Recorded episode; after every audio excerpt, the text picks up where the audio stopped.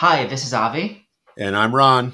And this is Accent Insights. And we're picking up from where we left off last week. Uh, we started a really great conversation with John VanScoik, a select board member in Brookline. Uh, we were talking about the comprehensive plan.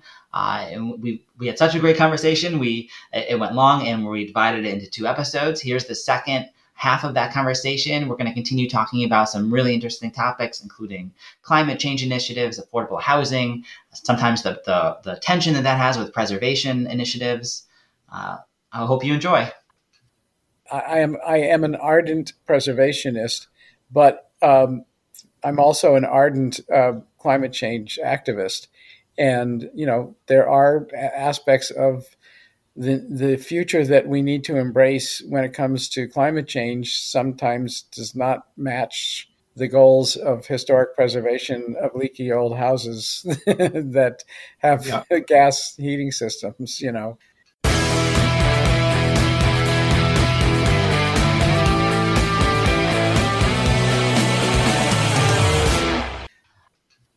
Can we talk about other sort of climate change initiatives that, that are going on or things, the conversations that are happening in the town? Sure. I mean, and a big one was, you know, kind of in the news just today, um, New York Times covering the fact that New York City is going to be in the forefront of uh, legislation that uh, requires new building to be gas free. And in the coverage in the New York Times, no less, um, they cite Brookline as one of the communities that has sort of created this wave, uh, which potentially, you know, is a wave that will touch every city in America uh, of uh, banning gas connections to new construction. I'll just give my little plug for induction stoves. That and I used to think that uh, stoves, uh, you know. gas. I used to think gas stoves were the best, but we have an induction stove now, and it is incredible, and I highly recommend it, and you would not believe how fast we boil water.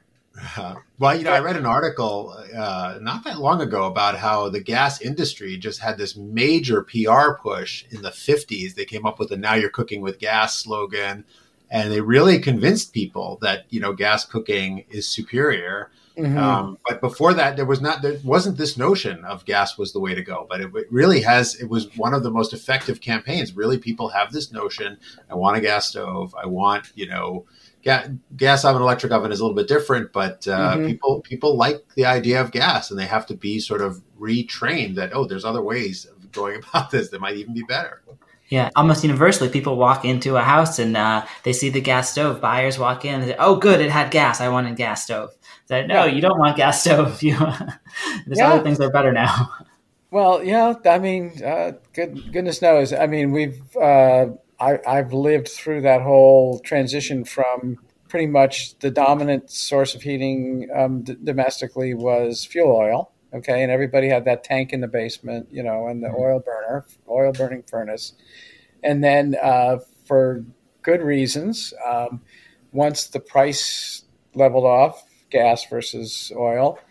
People wanted gas. They didn't want oil. Oil was dirtier, you know, gas was cleaner, uh, et cetera. So everybody got gas thinking, you know, this is as pretty much state of the art as you can go, you know, and yeah. they fell in love with gas. Everybody loves those um, European stoves now that have got eight burners and you name it. And they when Brookline, for all of its uh, advanced thinking, put this bylaw on the books that said uh, new construction has to be um, electric, the one thing that they couldn't get town meeting to accept, uh, largely because of rebellion in the restaurant industry, was that the stoves had to be induction. So they they made an allowance for gas cooking, you know, even though you couldn't heat with gas, but you could still cook with gas. New York City, I think, is going to go all the way and. They listened to Avi and they bought into induction stoves.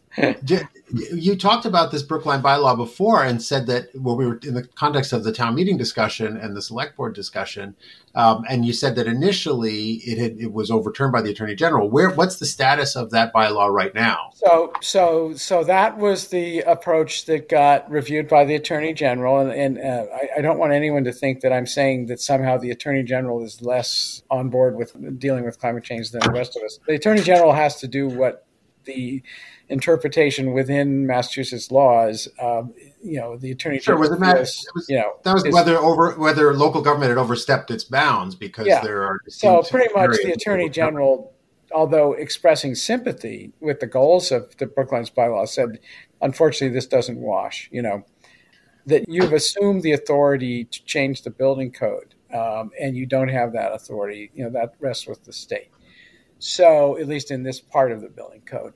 So, uh, who knows if this will work, you know, cross our fingers, maybe it'll work, maybe it won't. But we tried, not we, I can't claim any credit for this. There's some activists in town who are just fantastic. Jesse Gray is one of them. Lisa Cunningham is another one. But Scott Anadian. Um, but they, they got behind the idea that maybe there is a different approach that will have the same effect. And the approach they came up with, with the advice of a... Uh, attorney who's pretty expert in zoning laws, is um, you can do it through zoning. And so this zoning proposal was adopted by town meeting. It, it essentially says you don't have to build gas free, but if you want to build with gas, you'll do so under a special permit that expires in five years. Hmm. And at that point, um, if if in fact the law is you have to go electric, then you're going to have to go electric. Now, so a lot of people have looked at that and said it's essentially, you know, holding a gun to the head and saying it's your choice, you know. And the, the attorney behind this proposal has written a very good brief um, as to why it should be allowed. And uh, the attorney general hasn't ruled yet. So we're still waiting for the attorney general to rule. So right now that's still on hold, but we, we still have... That, That is still on hold. Yeah. I see. Okay, great. We should probably have you on as a two-part series. This is a two-hour show, right? It's turning into one. Uh, can we talk a little bit about, uh, you know, another another topic that people may hear mentioned without knowing much about? Uh, can we talk a little bit about forty B housing and what that is and what the state and the town is? Sure. Um Well, that's a state initiative, uh, and uh, in my view, for all of the, you know, headaches that it can cause at the local level, I, I think it's a good one. It's actually been very productive in terms of uh, getting income-restricted housing, get, getting that incentivized and built. So it's uh, it creates incentives for developers to do development within which there is a percentage of units that, whether they be condo or rental, that are income restricted, so that you are make them um, affordable to people within a certain range of incomes, depending on the size of their household and depending on their so two two income family and so on. And um, it all is adjusted according to the mean income, you know, in, in the area, and the mean cost of housing in the area, and so on. And so there's formulas for who can qualify for the restricted units.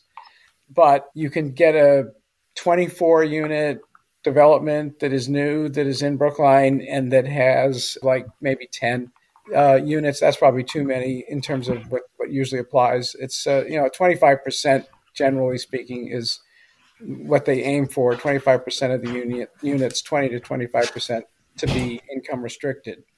So, um, we've, we've seen these forty B developments that then get a lot more Um, flexibility in in terms of passing through the local zoning board of appeals process, as long as they can prove that they are meeting the, the requirements of the state bylaw in terms of they are offering these subsidized units, they're agreeing to the terms under which those are offered in perpetuity, and they are also agreeing that they will get bonuses for offering those units, um, but they will still have to live within the context of the um, the area in which they're building. So you might be able to uh, take a corner lot and build a six-story building where there are nearby four-story buildings, but you probably couldn't build an, you know, ten-story building.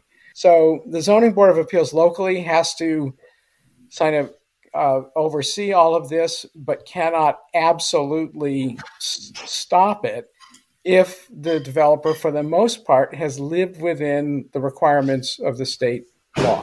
there's that tension. Right, but there's also a limit, right? There, there. This forty B allows new allows a developer to come in under under that. There's a statute. Threshold. Yeah, but there's a threshold, and we're we're pretty close, aren't we? It, it yeah, the, I, I didn't explain that part of the of the law. The state law is intended to incentivize this to happen, but then it says to communities where this is happening, if you achieve your safe harbor, they call it, uh, which is that. Uh, ten percent of your housing units are now affordable. forty B does not apply. You can still do a, for, a what they call friendly forty B. You know, you can still sort of decide because it's a good thing to have affordable units as part of a development.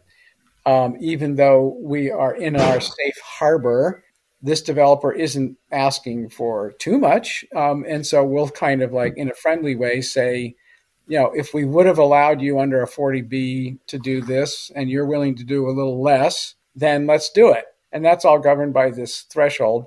If it's uh, if you're under the threshold, you don't have the choice as to whether the developer gets to, to do a forty B development. Um, you, the town, doesn't have you, a choice. You, the town, yeah. So it's an interesting law because the way that that ten percent is determined is both the denominator and the numerator have sort of weirdly specific things about it. Um, some units after a certain number of years can stop being affordable. It's based on uh, the number of, of housing units from the last census. So there's always a lag. And in terms of what counts as an affordable unit, you could have like a fifty unit building, whatever it is. If five of them or some number of them are affordable, that whole building will count towards the affordable number. And then right. The other thing, of course, is what we mentioned before we were talking about. There's a difference between affordable housing, which You, I think you're right. It's income restricted or something like that is more descriptive. That's different than housing that is affordable to people. It's, it's um, when we say affordable housing, we're specifically talking about these um, generally income restricted units. Yeah, right? Brookline with a median yeah. income is like what one hundred five thousand dollars. It's, it's pretty high, right? For a family yeah. of four, it's about that. Yeah. Yeah. I, I mean, I've had plenty of people say, you know, over the years, Uh, well, you, you know, you call it affordable housing, but I can't afford it, you know, and, right, and they're right. right. You know, it's even, even what is defined as quote unquote affordable housing is not affordable to, you know, a fair number of people who um, are of average means um, in the greater Boston above and below, right? Like this, it's not affordable to people that if an, a unit, for example, says this is for someone who's earning eighty percent of the area uh, median income, Uh, and so a family of four, whatever that is, about approximately one hundred five thousand. Mm. Um, there's people that can't afford that. Um, mm. And then there's people who earn more than that who also don't qualify, but can't afford market rate housing. So right. it's a good, it's okay. a good tool. It's not a panacea because it misses people above and below. Well, it also um, can be used um, by, you know, nonprofit uh, development entities that are in the business of essentially creating as much affordable housing as possible. So yes. you know, they're not they're not only going to, you know, put in twenty-five percent affordable. They're going to try to build um, all affordable, which we have one of those right now under consideration on Center Street in Brookline. Is it Brookline Housing Authority on Marion Street also doing? Oh, and Mar- Brookline Housing Authority on Marion Street as well. Yeah, but um, Hebrew Senior Life on Center Street, perfect example. Um, it's all good um, in terms of Uh, the maximizing the number of new units that are going to be created. Um, and they are not just affordable, but they are also for people above, I believe it's above age sixty-five, therefore, you know, older adults. And the zoning board looked at it the other day, the proposal, and said, quite frankly, you know, if if not for forty B, and if not for the fact that this is all affordable, okay, every unit in this new development is going to be affordable, there's no way we would sign off on this. We because it's because basically the building is being built out to the limits of the footprint of the lot. Uh, but if it's for a, a development that is all affordable, um, that makes it worth doing. So that's kind of how forty B works. The more you can sort of create affordable housing, the more you're going to get some leeway in terms of what you can build. And that's the Zoning Board of Appeals that is the final arbiter. On, well, the Zoning on Board of Appeals is the not the final arbiter. They exercise sort of their authority, um, but it isn't absolute. And if and if the developer thinks that the Zoning Board of Appeals is overstepping and hasn't allowed something that they actually are required to allow under the state forty B law, they can appeal to a court. So um, it, it really does come down to what would the state agree and what would the court agree is within the purposes of the state forty B law. And so with that as the understanding, the local Board of Appeals tries to get the best deal they can in terms of impacts on the neighborhood and, and so on.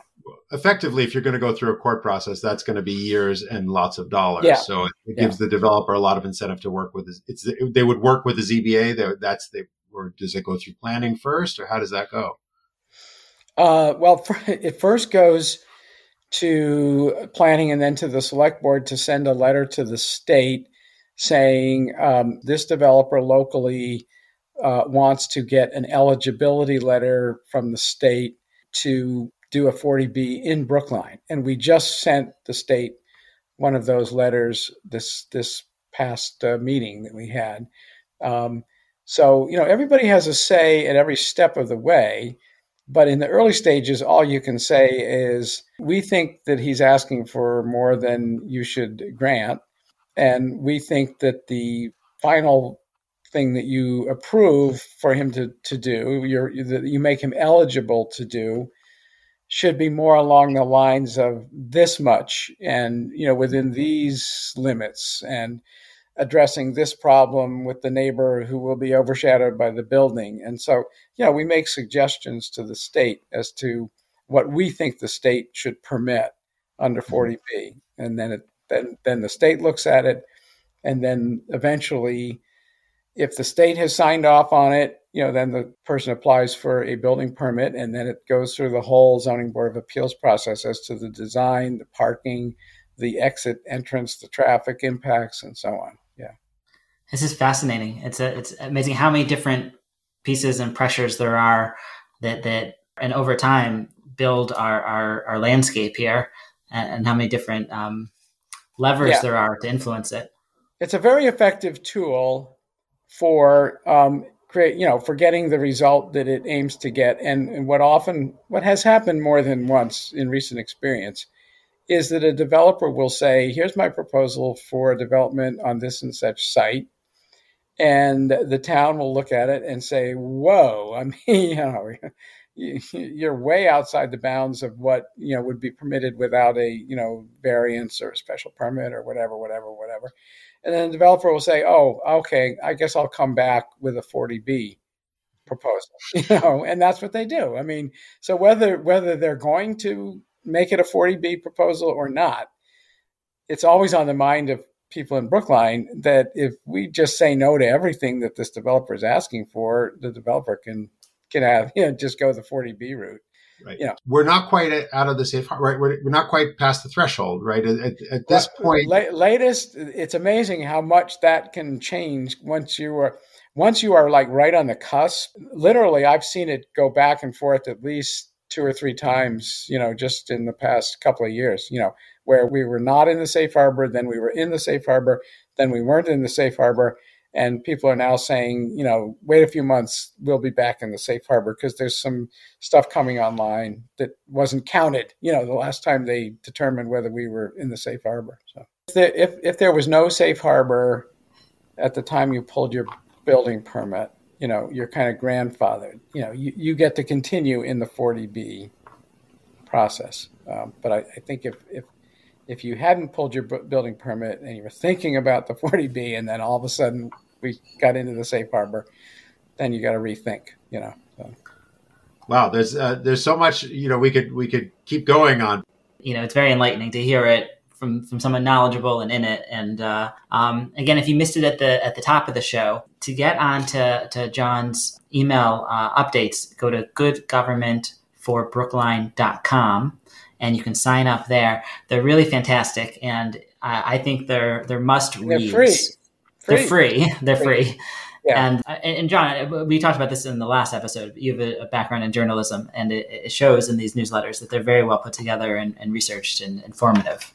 Thank you. Thank you for encouraging me. That's um, uh, not everybody, uh, you know, will agree that encouraging me is a good idea, but I. It works for us. So as, as the people who put you on the select board, mm. you know, it works for us to have you uh, giving all this information back out. Thank you, John, thanks so much for joining us. Again, John. We really Great. appreciate it. Take care. Uh, Thank you, everyone, for joining us. Uh, if you have any questions or, or follow-up feedback for us, you can reach us. We're info at accent brookline dot com.